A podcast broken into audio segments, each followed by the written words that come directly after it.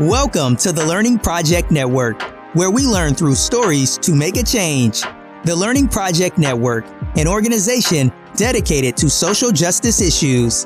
We are dedicated to learning about issues that impact children, families, and communities to help start conversations that lead to solutions. We believe that through storytelling and peer support, individuals can better understand how experiences lead to outcomes.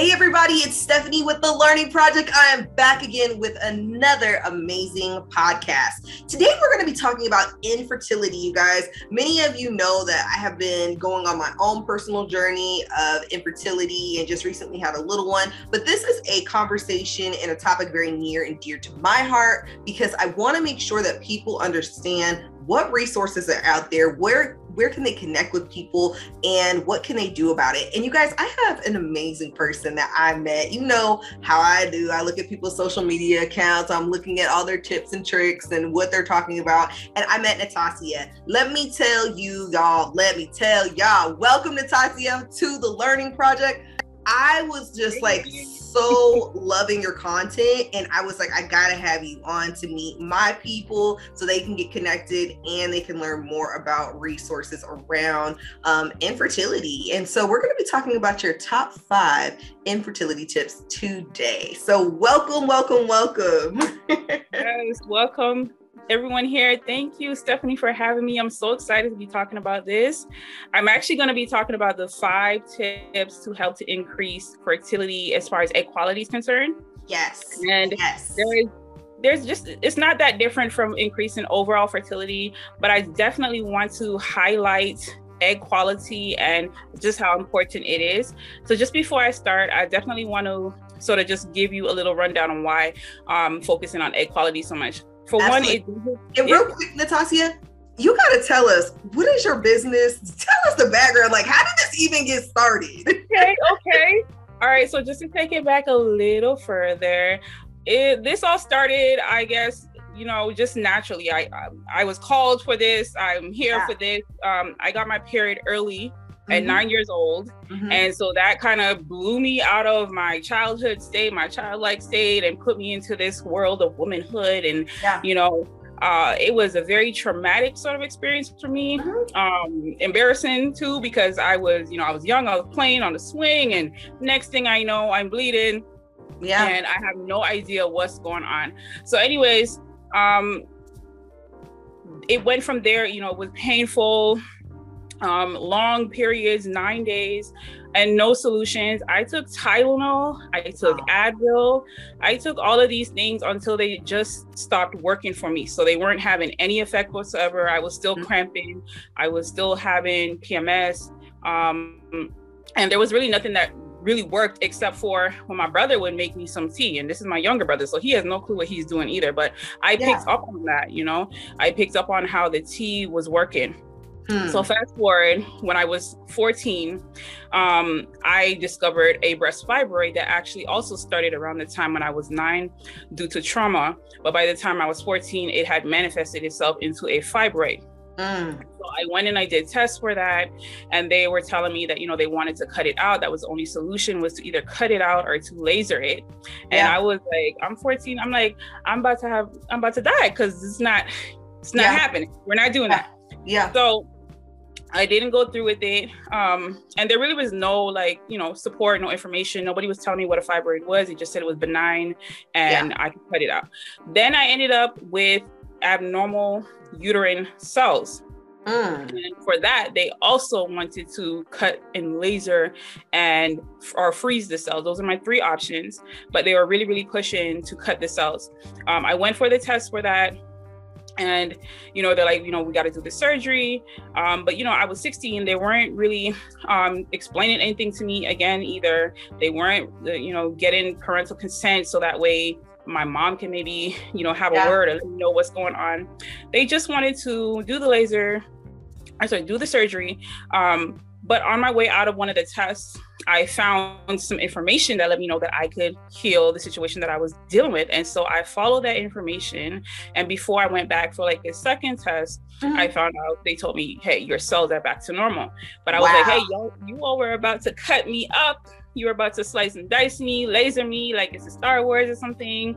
And they were just like, well, you're you're good. Right. So I was always trying to figure out, okay, well, what was that all about? But I continue to follow, you know, the, the implementations that I had put in, improving my diet, my lifestyle, yeah. and things like that. And so eventually I was also able to shrink the length of my fib- my um my periods mm. and continue that for a little bit more. And then I put together this whole routine and by doing that, I was able to shrink my fibroids to wow. again part of that started with returning my cells to normal but i was able to shrink my fibroids my fibroid in my breast um, reduce my period pain completely erase it eliminate it no more period pain and also shorten my period to about three to four days mm. right and so when I found that information out, I was like, I have to share this information with the world. I really couldn't, I couldn't stop myself. So, you know, I created YouTube channels, I created um, Instagrams, and I had always had a lot of Instagrams on different topics, melanin, yeah. natural hair. But when I created my fertility channel, that is, you know, people were really drawn to that message and I saw the need for it. And so I put everything else aside mm-hmm. and I created Black Fertility at the time. I rebranded into just my name, Nattassia Wynter. And mm-hmm. so I've just been helping women to improve their fertility naturally. My first client, she was able to shrink her cyst on her ovary after just a 15 minute conversation with me. Wow. All I did was give her my strategy. And in two months, you know, she called me back. She's a nurse. She went through the ultrasounds and she's like, it's gone. Wow. So I thought, okay, I'm onto something. So, you know, I've been building out my coaching practice and my my um, packages ever since then. And so wow. I've come to learn that egg quality is definitely the main thing that you want to focus on when you are trying to improve your fertility, because it doesn't matter what you have, whether it's endometriosis, fibroids, cysts, mm-hmm. PCOS, it's going to affect your egg quality. So you kind of you want to start there, and then from there you can heal the other areas of your fertility or fertility issues that are going on mm-hmm. just by focusing on that one thing. And so I'm going to give you the five tips today on how to improve your egg quality and overall fertility by following these five steps. I'm so excited about these this conversation, but I have got to put a pin in something. So you yeah. know, you're like talking about healing a lot of your your your body through just natural practices, and even just starting there. You know what I mean? And I always tell people, you know, there are some natural practices they don't work for everybody, but like there are times where you do have to seek out medical attention because maybe something's gone way too far or you didn't get help with it soon enough. And i feel like what you're talking about those early intervention moments and like even when you're in the moment sometimes you could have like the worst situation happening and if you could heal yourself naturally. And that's for me that's where i went. I went in towards natural um the natural path way because I felt like my body was not responding to all these expensive treatments that I was doing, um, such as IUI, and I was getting ready to go to do IVF, which is twenty thousand dollars up top, right up front, you know. Um, and that's subsidized, by the way. Let me tell if you, you to really pay for that, it wouldn't be affordable at all. No, no. Um, and the thing that's so crazy is I didn't realize that IVF only has like a 40% chance of working after, you know, you're spending $20,000. And so it's like, to me, I'm like, why are you not getting prepped before that? Or why are they not starting with a natural path with pathic way and then moving into these? So like, what's your, what's your thoughts about like, um, early intervention for a lot of people dealing with infertility and why are we not seeking out natural paths to help us um, you know deal with these issues well, okay, so that's a lot. But to start, for one, I'll just get to the root. This is not our culture. Yeah. We, you know, we we don't even we don't have our ways still. And so we are just dealing with you know symptoms and ripping mm-hmm. off band-aids and throwing on new ones and we're vulnerable at this point you know yeah. so they can tell us anything and we don't believe that the natural way works because we don't have any evidence. We don't have a history anymore. Mm-hmm. you know we do mm-hmm. but we don't collectively we don't know yes. what that history is right? Yes. So we are far removed from that. And you know getting back to that state is a lot of work for you know on my part on your part. Yeah. People are trying to educate women that you know we do have to you know return back to the natural ways healthier lifestyle and um, you know even uniting as you know a sisterhood collective or woman mm-hmm. circle type of thing because for me it's a lifestyle thing so even when you say things like early intervention early intervention was when they t- took us from where they took us from right mm-hmm. but at this mm-hmm. point you know it's not even just so much early intervention as much as it is shifting our mindset and shifting our entire lifestyle altogether. Because even if you do early intervention, mm-hmm. your early intervention is only going to go so far if you return to what has caused the problem in the first place. So the diet, the lifestyle, the mentality, um, you know, the stress factors, the toxins and so forth, those are going to still be there. And if we return and indulge and, you know, fully return to that, you know you're going to have things like secondary infertility third yeah.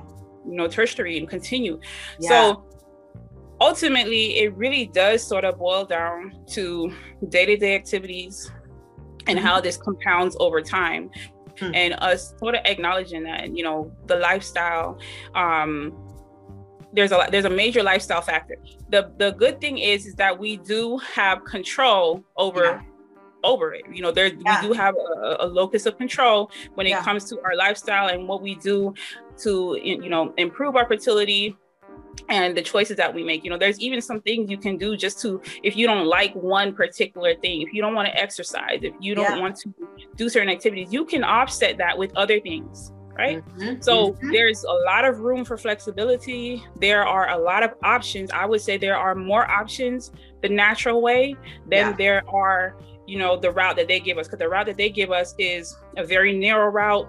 Yeah. Very um you know and and they're in control of it and they tell you that you you shouldn't do anything outside right. of that. So right. early intervention to me is would would be you know educating yourself. Yes. Sharing information like this and would be returning to more natural ways you know ahead of time. If you're especially if you're a woman that already is dealing with fertility issues yeah. early intervention is what you do now to ensure that your daughter and your sons are not dealing with infertility and are not dealing with subfertility that's oh. early intervention Y'all, if you're not watching the video right now, I am losing it. Okay, you just really redefine what early intervention is. Okay, so let me break it down for y'all if y'all didn't hear it in the back. Okay, and for those that you, if you know somebody that needs to hear this conversation, do not send them candy, do not send them flowers. You know my motto send them a podcast, send them something that can fill their mind, body, and soul. So let me just go back here. Okay, early intervention is education like when you just said that, like that hit home because mm-hmm. exactly what you said. You started your cycle at nine. I also started my cycle at nine. And I remember going through, we had a sex ed for sixth grade and or yeah sixth grade and or was it fourth grade? No we didn't start till sixth grade so i hadn't even started it. And so i remember when i started my cycle my mom had to come to me and talk to me about what was going on how everything was working. I didn't understand it but a lot of times our mothers and their mothers and their mothers and fathers too people who have uh, fathers that are raising them they don't even know anything about women's body. All we know is you are bleeding, you're going to bleed for seven days, wear a pad, take some Tylenol. But, like, what is really happening with the body? And what do we need to be feeding our body during this time, right? And what is our body saying to us? You know, um, there was like a podcast I did a long time ago, and this um, lady was talking about your body speaking to you. You know what I mean? Mm-hmm. Every pain, every moment, every tweak, everything deals with your body talking to you. So tell us let's jump into your tips. Like, what are people's bodies telling them about their egg quality? I, I'm just so excited. So, talk to us a little bit about this and where do we start? Okay, well, to start, you we have to look at egg quality as a very, very magnanimous. I'm making up a word here because just just how big of an event it is. Yeah. To produce an egg, to produce eggs, not just one. These are the biggest cells in the body. Mm-hmm. They take a tremendous amount of energy. And we cannot just be expecting our body to produce a whole egg that turns into a whole baby. Mm-hmm. You know, that takes nine months you know that should tell us something. This is a this is a long process. Yeah. this is a process that requires a lot of energy a lot of stored energy a lot of nutrients a lot of self-love a lot of self-care. So egg quality you know and the eggs they take 90 minimum 90 days. Wow. 90 to 120 days to be to produce to go to ovulation from the time that they are awoken out of dormancy Mm. Okay, so we're born with about uh, two million eggs. By the time we hit puberty, there's about um, one million. I could be getting my numbers a little off. Yeah, yeah, yeah. Um, you're, right, you're on then, the right track. Yeah, and then it declines. You know, every month you lose about a thousand eggs. Mm-hmm. So we, you have to. Your body's constantly losing energy in the production of these eggs, yeah. and then when you get your period, you're losing more energy. And mm-hmm. don't let you have um, you know, conceive not to say don't let you, but like let's say some a woman conceives, does manage to conceive, but then she has a miscarriage. Mm. That is more energy, you know, more nutrients that have been siphoned from deeper storehouses. Mm. And if you just go right back into trying to conceive the month after you have miscarried, the second month, third month, you're dealing with, you know, you might you might get a little kickback from your eggs maybe having some supply but after about that third month now you're you're back in sort of the, the red zone you mm. have to mm. constantly be replenishing your body with the things that it needs and if you're if you're having like a uh, if you're cramping when you are having your period that's you can consider that a, a headache of the womb like that's yeah. my take because when wow, your brain i never even thought about that before right when you have a headache and you know when you have a headache you mm-hmm. you take rest Mm-hmm. Stop what you're you, you you would hope to stop what you're doing. Um, you know, you try, you might try to take some Advil. That's only gonna last so long. Right. But you know, for me, what I do if I have a headache, I go to natural herbs in the natural route, and I try to make sure I don't eat certain things that I know are going to be triggers. Yeah. When we're dealing with headaches, um, headaches, when we're dealing with cramps, it's pretty much the same thing. You have to know what your triggers are yeah. Yeah. to sub- supplement your womb, your body with the right nutrients like magnesium and vitamin A, mm-hmm. because a lot of times if you're having cramps, you're lacking in those nutrients. Nutrients. Mm-hmm. So mm-hmm. that's one thing you you can do. But I would say one main thing to do, if you don't know anything else, is to just reduce inflammatory foods. Okay, hmm. inflammatory foods such as bread, pasta, such as processed foods foods that are man-made you know some of them genetically modified but yeah. even some natural foods may cause some inflammation in the body such as foods that are high in starch you know reducing these from your body that's going to help to cut down the inflammation and yeah. it's really interesting it's because you know we, we try to look at like the, our organs and our body is different and separate but just like you would have a headache okay mm-hmm. um a headache is also caused due to inflammation mm. instances. So, you know, the body, it pretty much whatever organ it is, is we're dealing with the same thing. We're dealing with inflammation, we're dealing with poor nutrients, right? But when you're when you're producing your eggs, when you're trying to build better egg quality, you want to avoid the inflammatory foods. Um, and especially for black women and black people in general, you know, we are allergic to dairy or lactose intolerance a lot of times. And so, you know, cutting out dairy and seeing how your body acts, how you feel after that, that might be a major boost just for you, just, wow. you know, being someone who may be lactose intolerant. Yeah. Cutting out gluten, right? And cutting out things, again, that are going to make you feel um, tired after you eat it, you know, lethargic. So things like rice, potato starch, mm-hmm. you know, those mm-hmm. type of things. That's tip number one, right? Mm. Is to go through your house and I would say just throw the stuff away. Yeah. You know, ideally you want to stop buying it because that is the that is the biggest trigger. If you go to the grocery store and you bring this stuff home, you're going to want to justify why you paid for it by eating mm-hmm. it. Mm-hmm. If you bought it for True. someone else in the household and they're eating it in front of you, you're used to eating it and you don't have a strong, you know, resolve as to why you're not going to eat it, you're going to consume it. Hmm. Okay?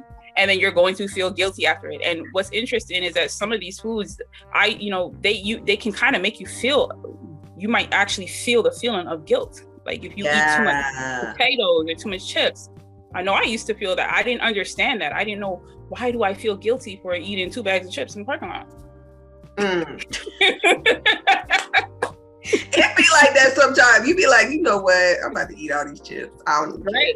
So i would say to you know write down right now what are five foods that you know that are inflammatory? Write yeah. them down. Write them down. So that way you're being conscious that you know you're going to make a decision to mm-hmm. reduce and limit these foods out of your diet. Yeah. so that's step one that i would um that i would definitely recommend. Did you want to ask anything else before i moved on to number two? So i want to just say this because so many people like okay when i think about myself i had gestational diabetes when i was pregnant. And a lot of this diet stuff they're like you need to eat uh, you know a lot of protein. And immediately people think about the cheese and the dairy because it's just like an easy place to go. Um, what is like your your tip on when you're trying to cut dairy, when you're trying to cut those things, what can people go to that will fulfill that like that that urge or that want of dairy? Okay, well, dairy, one of the reasons why you're addicted to dairy is because of casein. It's like an enzyme casein is in the cheese and the dairy mm-hmm. and your body is very it's very addicting so you're you, that's the the hardest thing for a lot of people when they're becoming vegetarian or vegan even so even if you're trying to cut dairy um you know for reasons that are not related to health if you're just doing it for moral reasons or just yeah. you just don't feel like it. dairy and cheese usually is the hardest thing and it's because of the casein what i do or what i suggest um, that you try to do to overcome that is you have to replace dairy and cheese with foods or seasonings that produce a flavor combination that is called edamame. Mm. No, not mm. edamame. Hold on. Is it ed- hold on? Umami. Umami. Yeah, I was gonna say, okay, I knew what you were talking about. Edamame is the bean jar. Edamame. It's okay. I'm now not edamame. Those are not good edamame. though. They good. but yeah.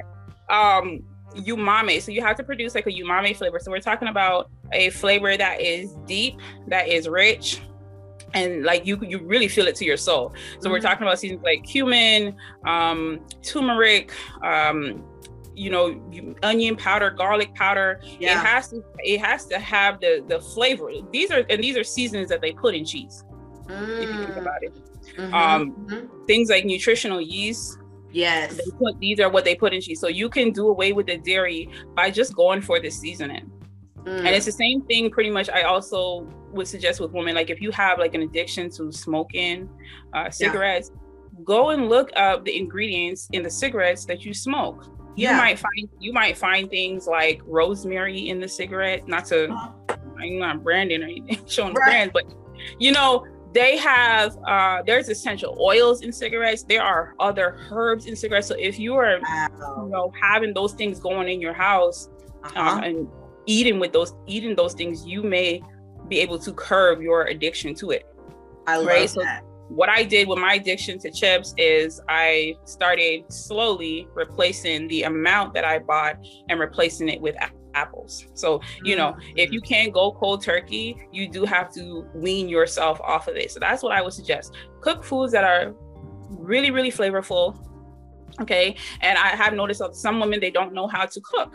Right. Yeah. Um, So, you know, look up recipes, okay, of foods that that are very rich. So foods that maybe come from the islands, um, you know, they're very flavorful, mm-hmm. and that's that's mm-hmm. what I do.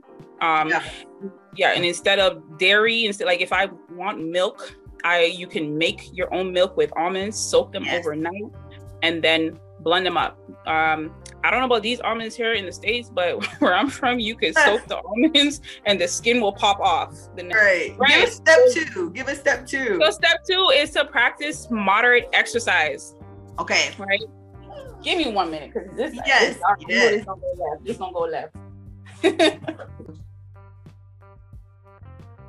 All right. Okay. So give us tip number two. So, tip number two is to start practicing moderate exercise. So, I really should make this tip number one because it's the one that gets the most resistance, right? sure. After improving your, well, it's, it's up there with improving your diet, you know, but we also got to think we have become so relax, like so lax, like so used to this type of lifestyle. Just go to work, sit down, come home, sit down, go to school, sit down. Everything we do is sitting down so much, mm-hmm, mm-hmm. you know, and a certain degree of sitting down is okay. There are some studies that show that some cultures that sit down, they ovulate more.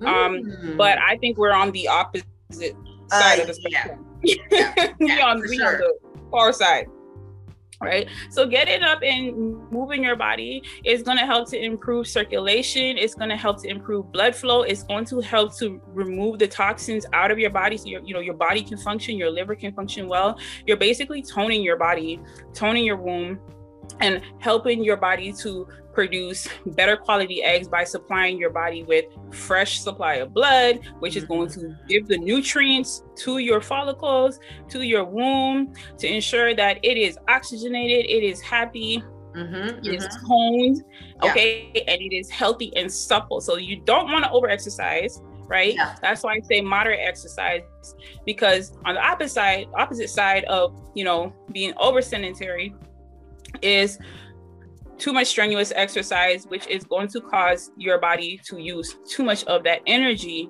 that could go towards mm. producing the eggs. Okay. Right. Okay. So there has to be a balance. You can't be too you know overzealous with the exercise but you also cannot be too um you know again just sitting down all the time and not moving because that's going to cause stiffness it's going to yeah. cause blockage right yeah. so doing moderate exercise and you know this could be doing your steps doing 10,000 steps a day. Yeah. This could be dancing, belly dancing. This mm-hmm. could mm-hmm. be doing yoga.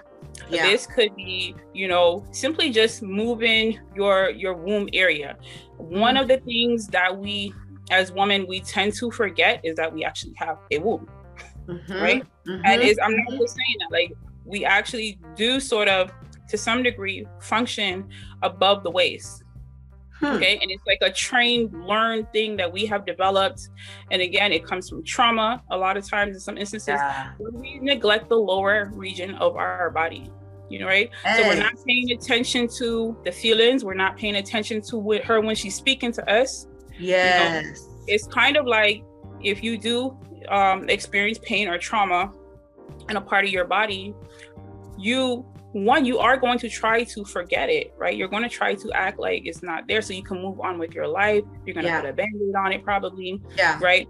And if let's you know as women we get our periods every month and if that's painful and that hurts you every month on a subconscious level you're probably going to start to you know distance yourself from yes. the, the, the, this place that is causing you trauma and pain.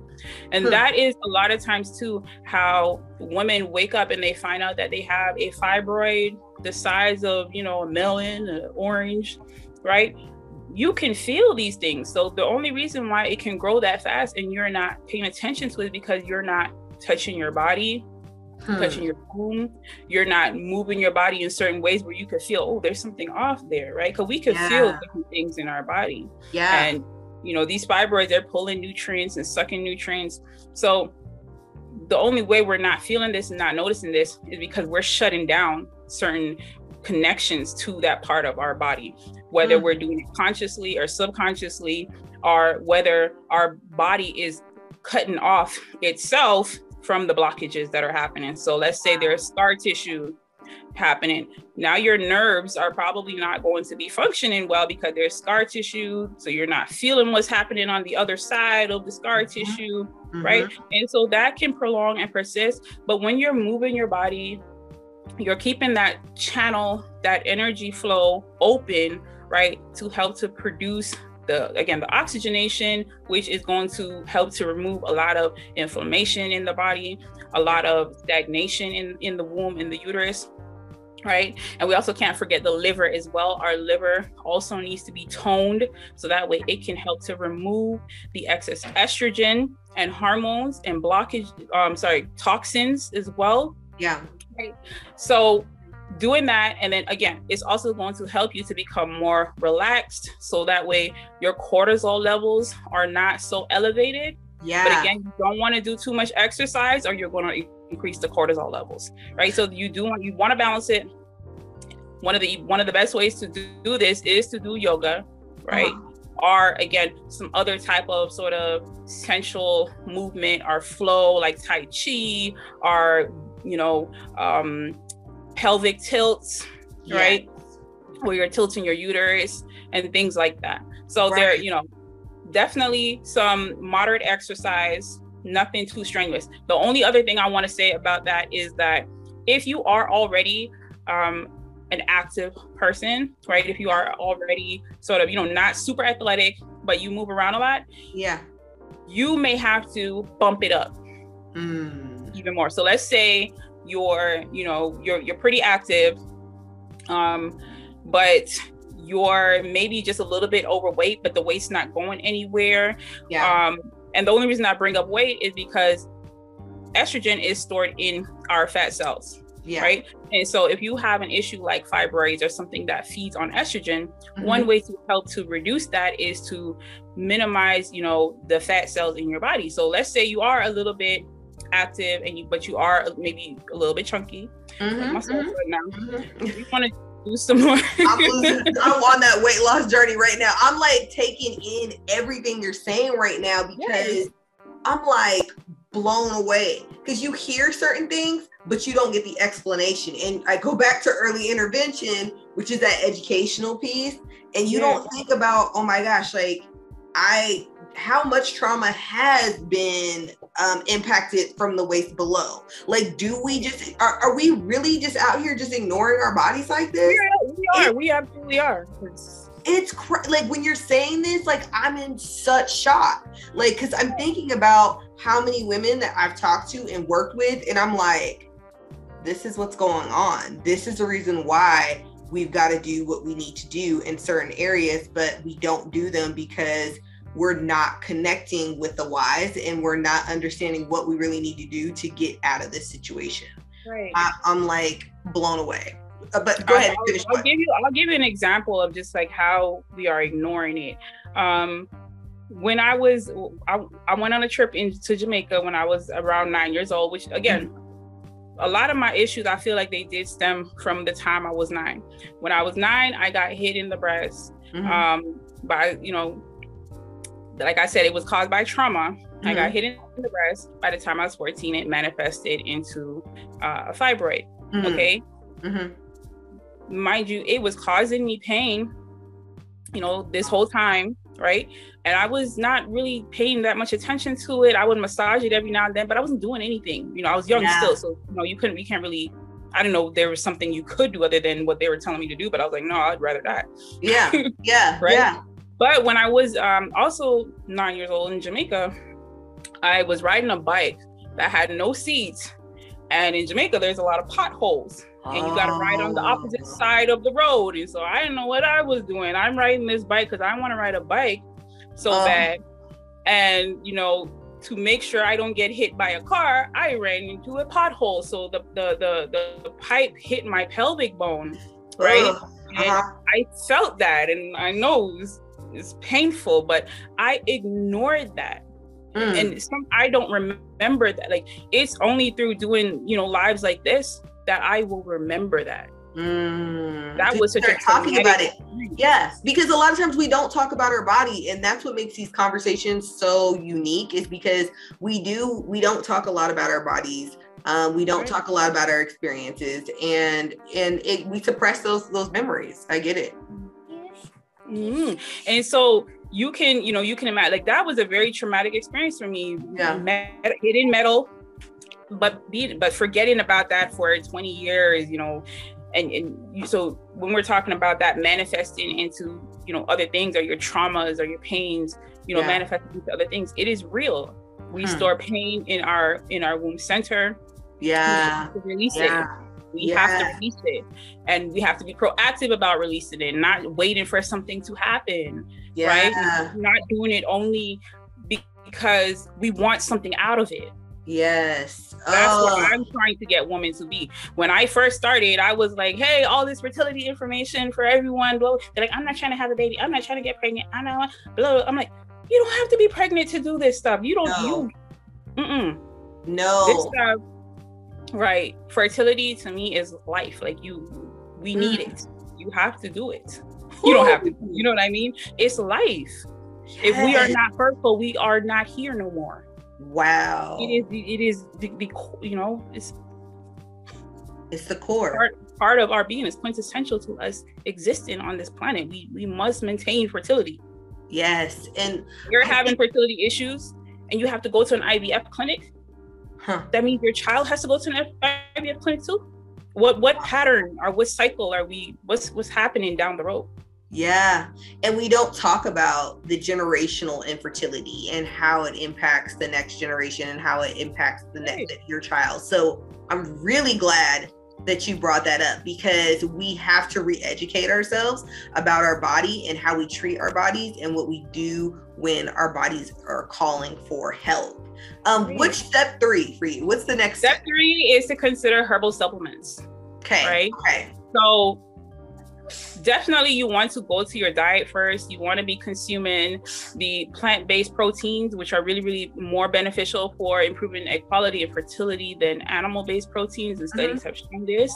Mm-hmm. Um, but outside of your diet, you definitely want to top up on some other things because you know again the foods that we're eating a lot of it is genetically modified. Even if you go to the store and you buy the most or the most organic fruit or vegetable it's not the organic fruit or vegetable that our grandparents used to eat.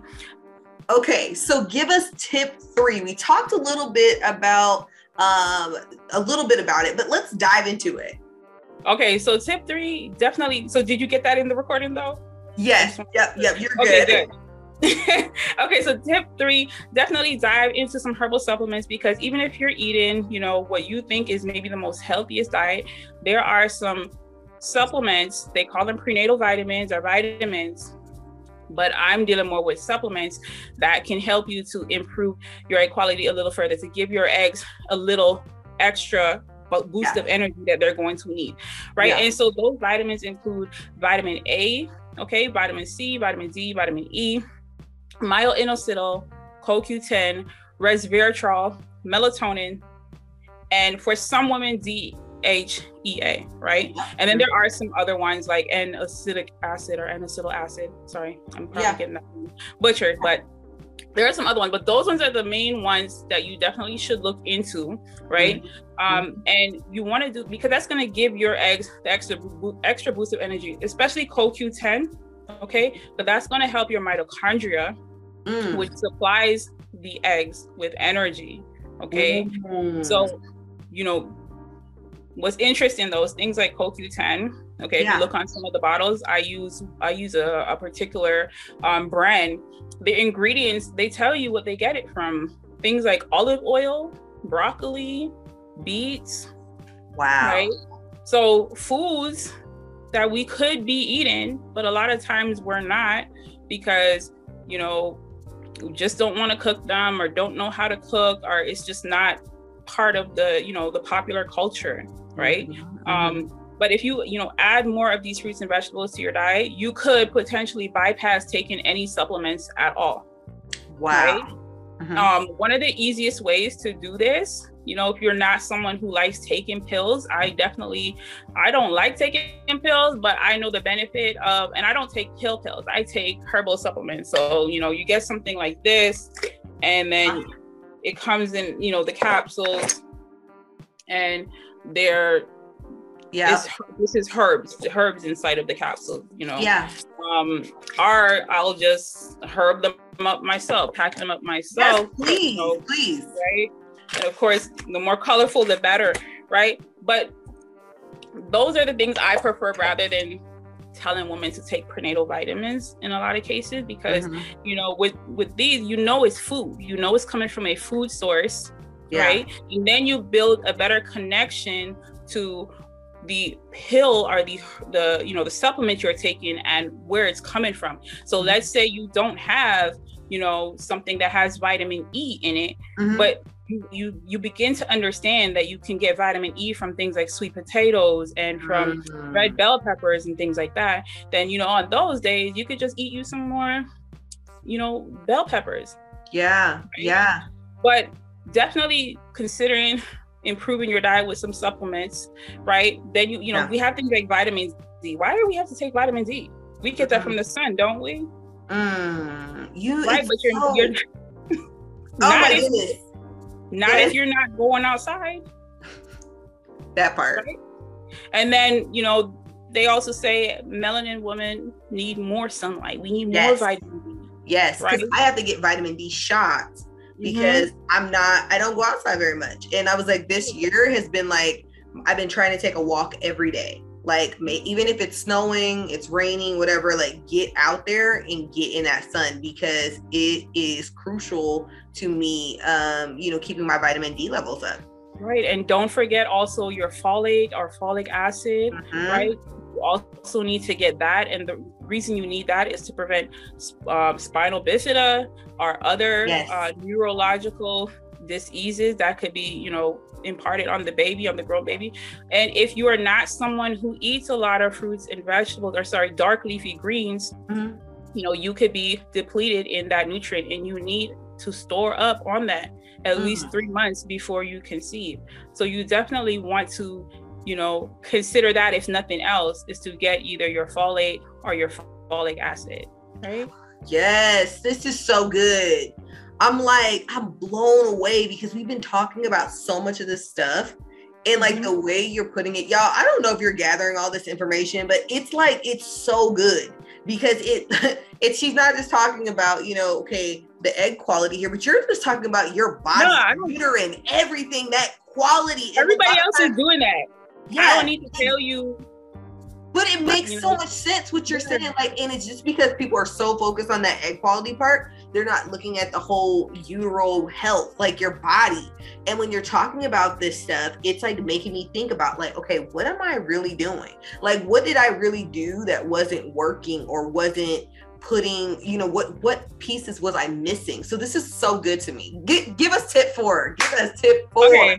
tip four right? But before we move on to tip four i just want to i just want you listening to write down you know what supplements that you think you might need to take. Just write that down. So if you think you need to take some vitamin d because maybe you're not getting enough sun write that down. If maybe you think that you need um you want to consider CoQ10, write that down, write down the myo-inositol, because these are things that you should definitely go and look up, right? Mm-hmm. So tip number four is to get some sleep, get some rest, get some relaxation in, right? Mm-hmm. But with some extra, some extra sleep up in there, right? Yeah. Because we're not getting enough sleep. Women, you know, we're overworked, yes. right? From sun up to sundown, well, yep. beyond sundown, right? Yep. And that's going to affect your egg quality as well. You're you're not balancing your circadian rhythm, your melatonin with your serotonin, right? Which is another reason why women are being prescribed melatonin is because you're not we're not getting to sleep. No. So these are some simple things: getting some sleep, getting some sun, some sunlight, but we want to supplement it with a pill when we don't really have to, mm. right?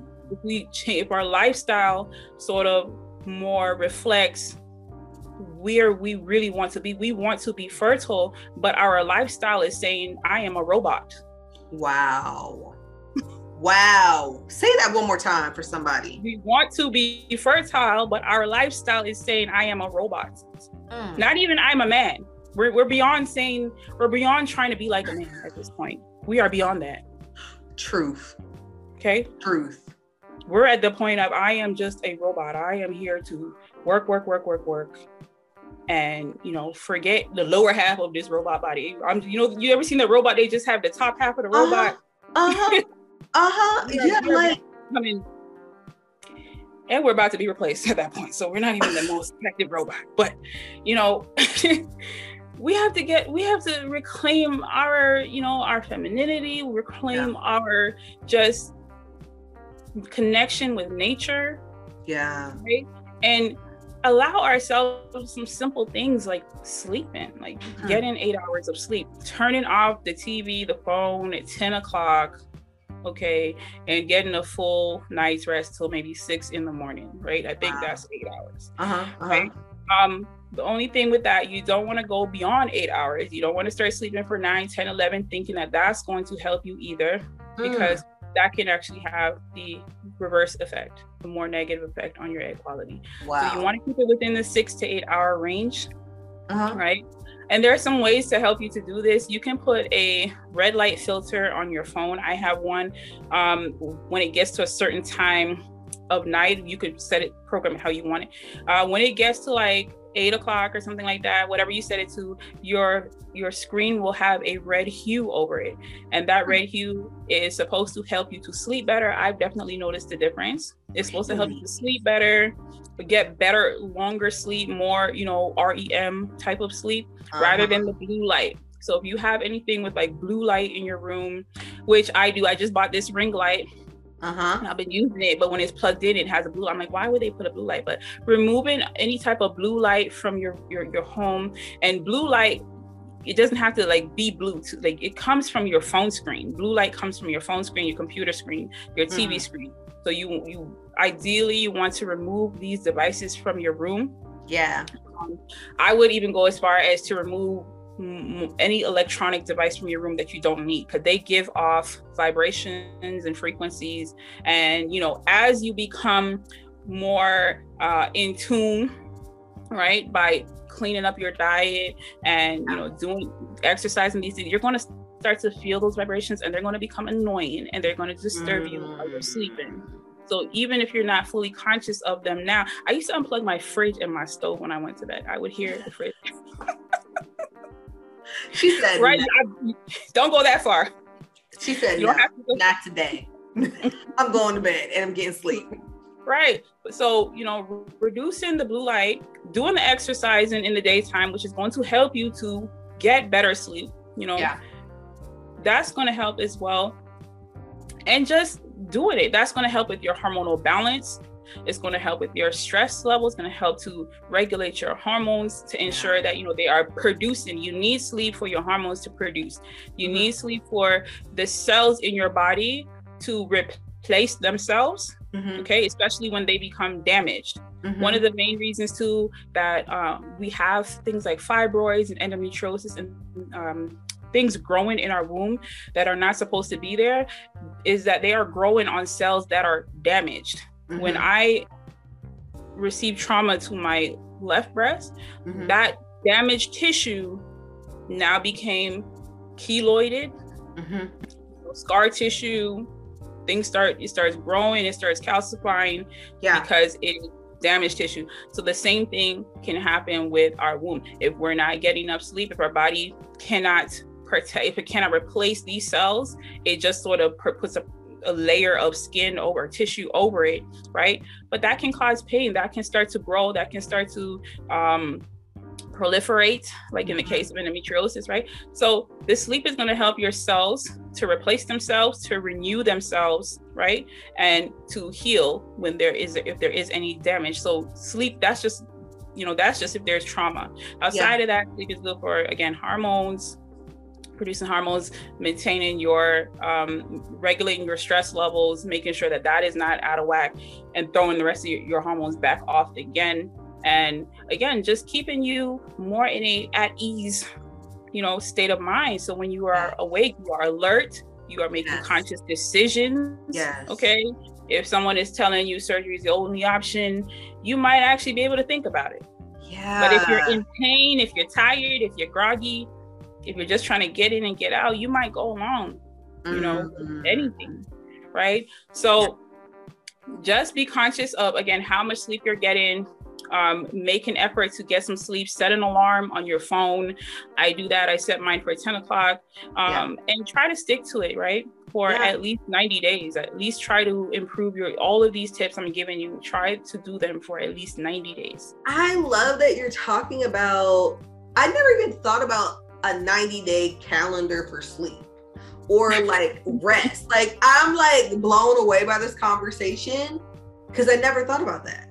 Like, what are we really doing? How intentional are we being about resting and about you know we have to be oh. more intentional now because they're coming up with more social medias that, oh that are demanding of your time more. Just even you know the social media that we we use every day they are they want to keep you on there yeah. right?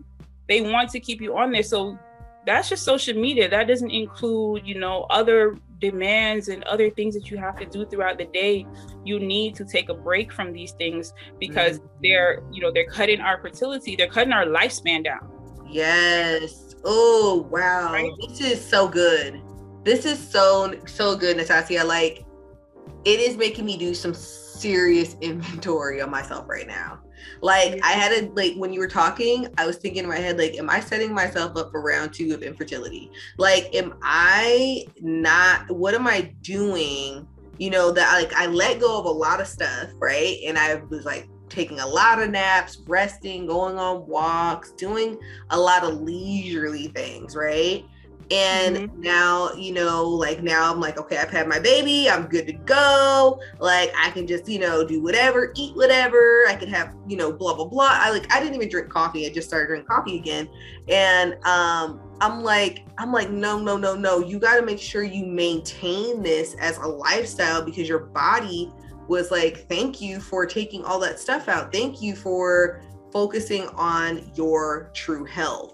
And so when you're talking about this, this is just like it's hitting to it's hitting core, uh, really to my core in such a personal way, such a personal way. What's t- what's tip five? Like where are we going well, with this? I'm so glad that this is you know definitely ringing true for you, and yeah. you know getting some value out of this because yeah. again, you know we don't know what we don't know, hmm. right? Mm-hmm yeah. we weren't taught this stuff, right? Yeah. Tip yeah. five is to achieve hormonal balance, right? So mm-hmm. just like you're saying, is you know, not allowing yourself, allowing these other things to creep up, the drinking the coffee, the drinking, you know, the smoking, the alcohol, the, you know, eating whatever. And it's like, okay, you know, you know, you you can do whatever you want with your life, right?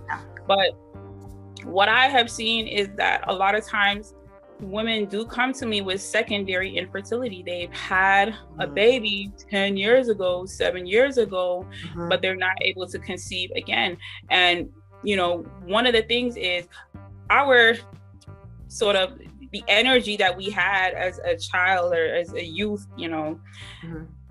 That can wear off if we're not replenishing. We were we are born with a certain amount of chi. Yeah. Right?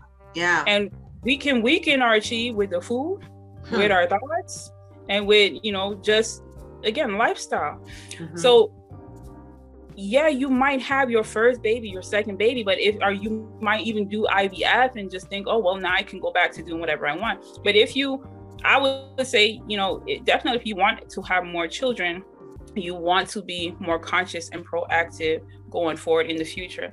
And it's not something to limit you. It's not something to you know put constraints on you. There's just it's there's a whole world of just options. Like i can't make all of the delicious vegan food that i see. Mm-hmm. i can you know, there's i cannot do all of the the yoga that i want to do right? All the postures that is just so yeah. much it's so many things and they feel good and it makes me feel good when i do these things right yeah. and you know so it's not like, oh, I'm not going to be able to do the things I love. You will develop new things that you will love. Yeah. You know, you will develop yeah. new things that you will love. And so for achieving hormonal balance, this one is really, really, really easy. Unless you are loyal to certain companies, hmm. certain thought systems, beliefs that have even been passed on from our childhood, from our parents. You hmm. know, some people maybe think that they have to wash their clothes with a certain laundry soap, that they have to put on a certain deodorant, or that they have to wear a certain pad, right? These things, they can cause toxins in our body that yeah. build up, that yeah. store in our womb, okay, hmm. in our soft material, you know, our soft tissue, sorry, wow. like our yeah. wombs and our, our, you know, our breast tissue and um, cerv- you know, our cervical tissue, mm-hmm. because it's penetrable, hmm. right? So we have to remove these toxic cleaning supplies, yes. supplies, feminine care napkins, right? And these things can help us to achieve the hormonal balance, right? That we we we need in order to maintain fertility. Man, and we, are talking about maintain. I don't. I, maintain- I just have to say something right here. We do not take hormonal balance serious.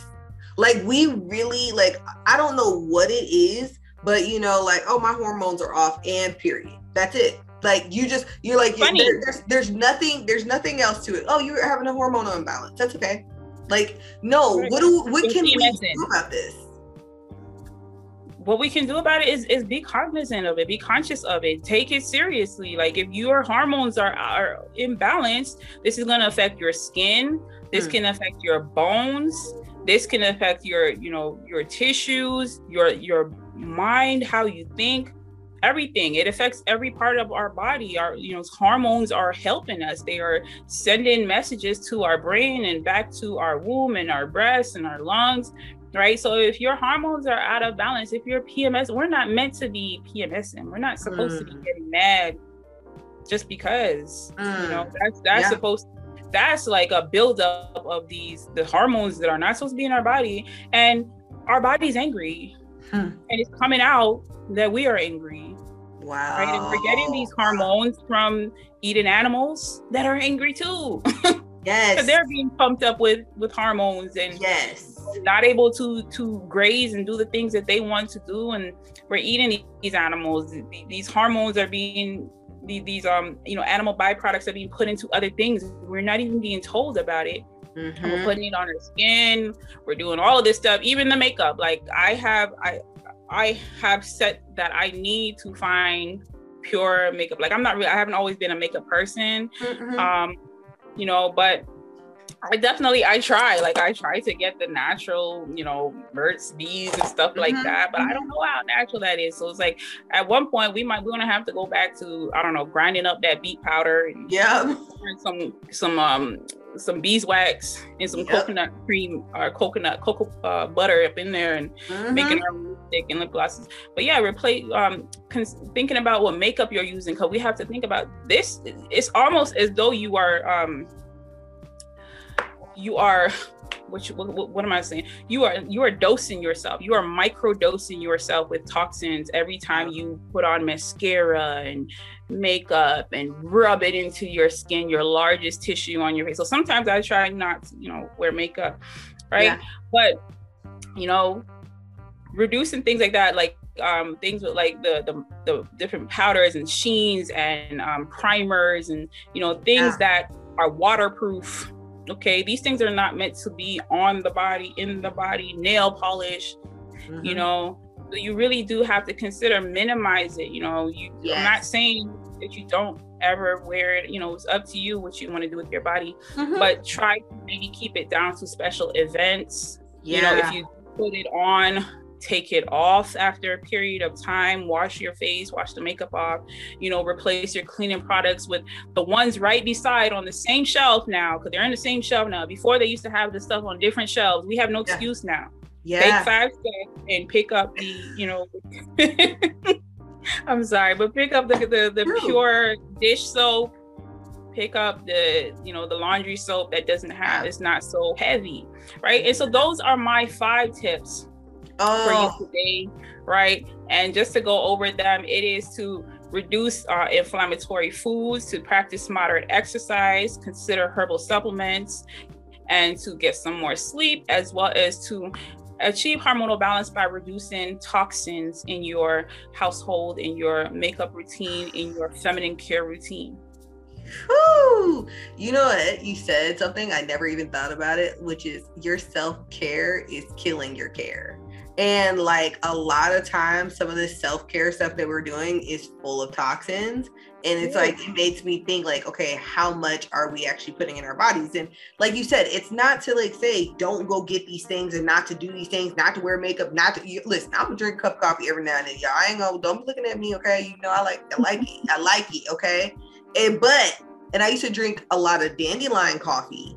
But mm-hmm. I'm nursing right now. They were like, it says on the like, don't use this if you're nursing, and I'm like, okay, well then what am I doing here? I don't know. A lot of times they do have to put those warnings, especially on the herbs. They do put those on there um, for insurance purposes, mm-hmm. right? So mm-hmm. it's not necessarily that is you know bad, right? And you definitely go, you know, do your research if you yeah. need to do your research, consult yeah. with who you need to consult with.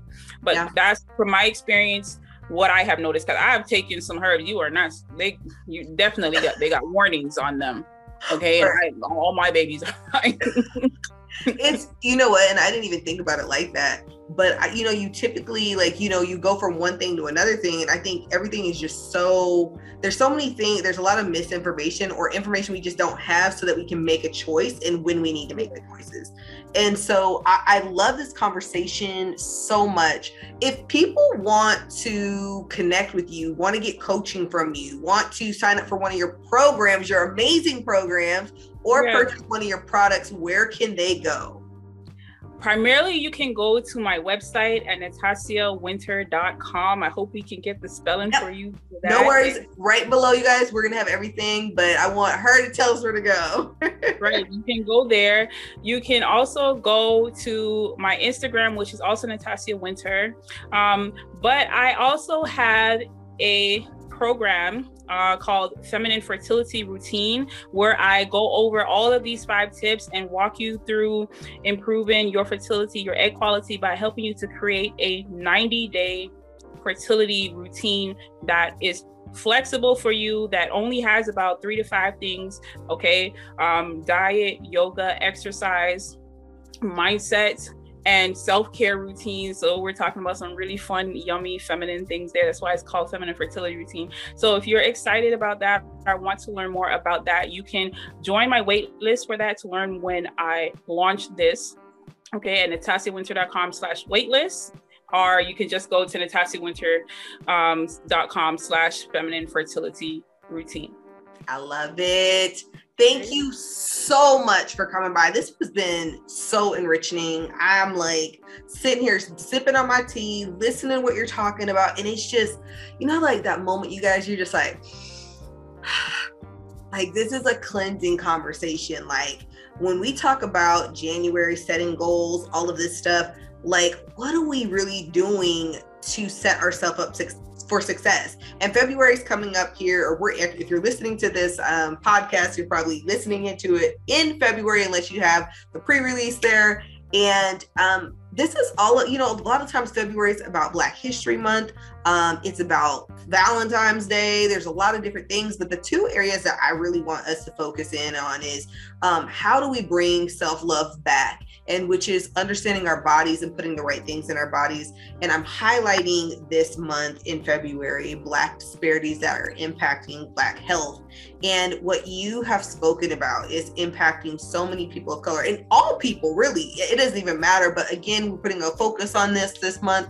Um, and my suggestion to you guys, you're going to hear tons of different stories. You're going to hear tons of different um, perspectives. And I always tell you guys, I'm bringing you all the perspectives, and you choose one that fits you best and one that you can relate to and connect with, and get out there and get the help and the the partnerships that you need to build the right team around you, so that you can really live your best life and be on that that maximum health uh, line that you've been looking for. A lot of times we're not taught this stuff, and when we're not taught these things, we're we're really making decisions that could be really um, impacting us in a negative way. And I want to bring all of the different resources to you on this platform, you guys. I want to thank you so much for listening and being here, you guys. I'm sending you all the strength and love. And until next time, see you guys soon. And Natasha, yes, girl, hearts, love. Heart. And I have one more thing for your audience. If Please. you want everything we talked about in a nice little five-page guide, just go to nattassiawynter.com slash equality for free. You can just, you know, get this brief rundown so that way you can have it and work on it okay, if you don't know now, you know, you go out there and you go to that website and you get that uh, guide, okay? And if you don't get it for yourself, get it for somebody else, okay? Point them in the right direction so that they know where to go and where they can be connected with the right person at the right time. Until next time, you guys, See you soon. Bye. Right, take care. Bye bye.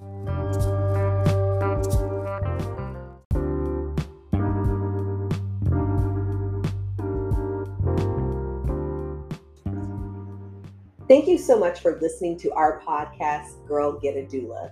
I know that these conversations are jam packed, and many of you are wondering why did she do this? Why do we need this podcast? We are looking to highlight some of the best doulas out there that are all over the world, and they are helping people in unique ways. We want to bring those support systems, ideas, and concepts to you so that you can learn about how you or someone that you love can be supported in a time of need.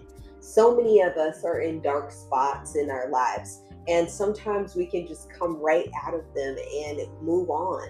But there are many of us that get stuck. We want to help many people get unstuck and find support in unique ways. We want to thank you so much for listening. We are not experts in birth and we're not experts in mourning and grief, but we are out here finding those that are, and we are bringing them right to the foot of your doorstep. I want to thank you so much for listening to Girl Get a Doula. Please keep your eye open for our ebook that is coming out that's featuring all of these amazing doulas that have been a part of this wonderful podcast. Thank you so much for listening and see you soon.